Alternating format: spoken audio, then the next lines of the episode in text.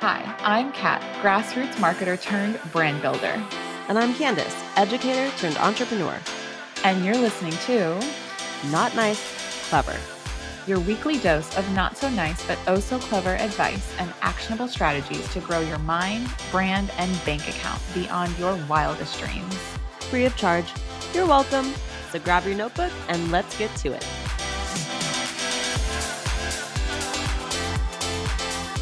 In today's mini episode, we're actually responding to a reel that Candice made and that quote unquote went viral. I think it's still climbing even as we speak. But the subject of this mini episode and that reel was why health insurance isn't a reason to stay shackled to your nine to five if the nine to five's not, you know, where you're meant to be. So, Candice, please tell me what are your very clearly defined thoughts on this question.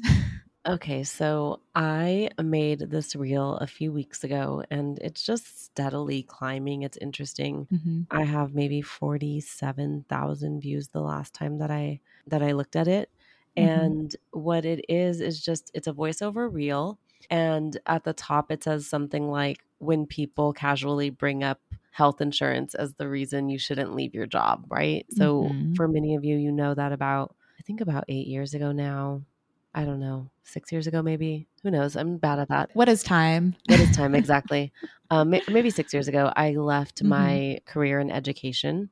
And one of the biggest things that people, and I was a single woman at the time, and one of the Mhm. biggest things that people brought up to me was like, oh my gosh, what are you going to do about health insurance? Like, that was the reason to stay where I was miserable. And I want to do a caveat just because there might be someone listening who is not in my position, but I was healthy.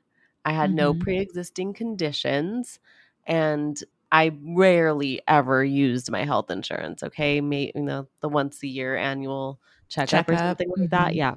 But other than that, like I was leaving in a healthy position where I could pretty easily figure out health insurance on my own. So if you're someone in a different position, this this is not for you. Okay. Mhm. So specifically, people were just like, "Oh my gosh, what are you going to do about health insurance?" over and over and over again. I heard that so many times, and apparently, a lot of other people have heard that as well, which is why the reel is Mhm. popping off and it has so many comments and like, "Oh my gosh, yeah, I heard that. Everyone said that."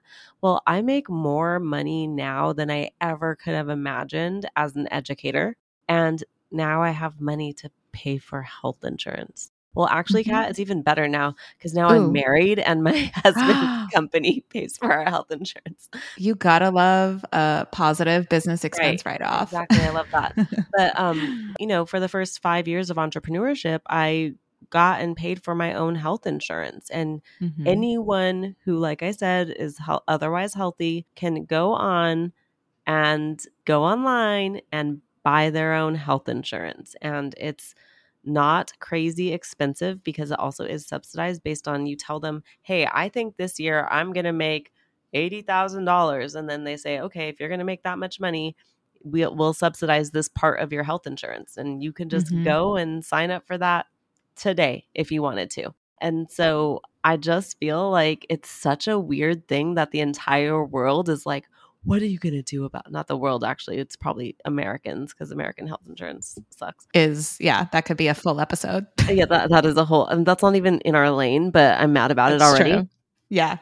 So- so you know it's like americans want to use that as a reason for you to stay somewhere where you're miserable and the reality of it is Mhm. that there are so many options for you that that should never be the reason that you are staying at a job that you hate once again if you are a healthy individual with no yes, pre-existing the caveats. But isn't it like a conundrum? It's like I hate my job. I, I don't want to say hate because hate's a very strong word, but like I'm not finding joy in my job. It's not my calling. It's not my purpose. My body literally physically re- revolts every time I get in the car. right i'm probably going to need this health insurance because i'm going to like Literally. yeah The reason you don't want to leave the job you don't find joy in is because you need health insurance, but you need the health insurance because you're at a job that is literally deteriorating your body and your mind. oh my god it's crazy That's Look at that. that's the Mm. social clip right there. So folks, Yeah. if you are healthy it's not a mystifying thing. Just go to Google University. Like Candice, the amount of shit that I right that no that's literally I didn't know how to do it. Like I was just like um how to get health insurance and I right. figured it out. You know, I, I I still don't know how to do it, but I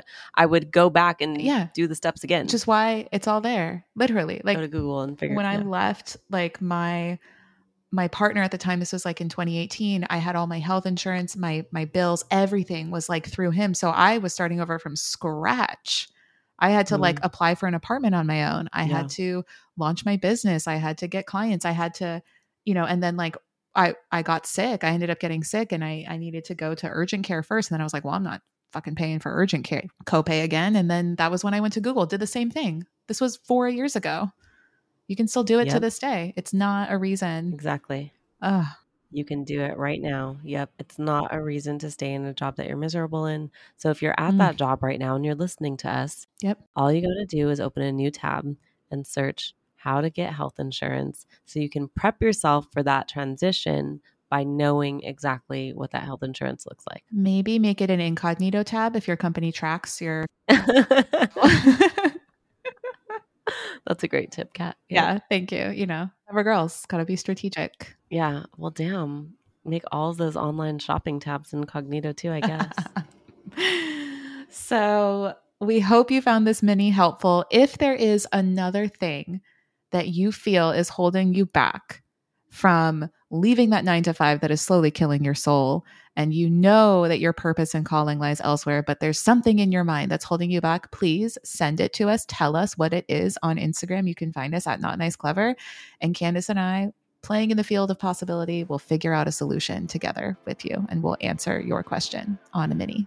Remember not to let other people's fears become your own. There's always a Mm. solution. And thanks for listening. We'll talk soon. Thanks for joining us on Not Nice, Clever.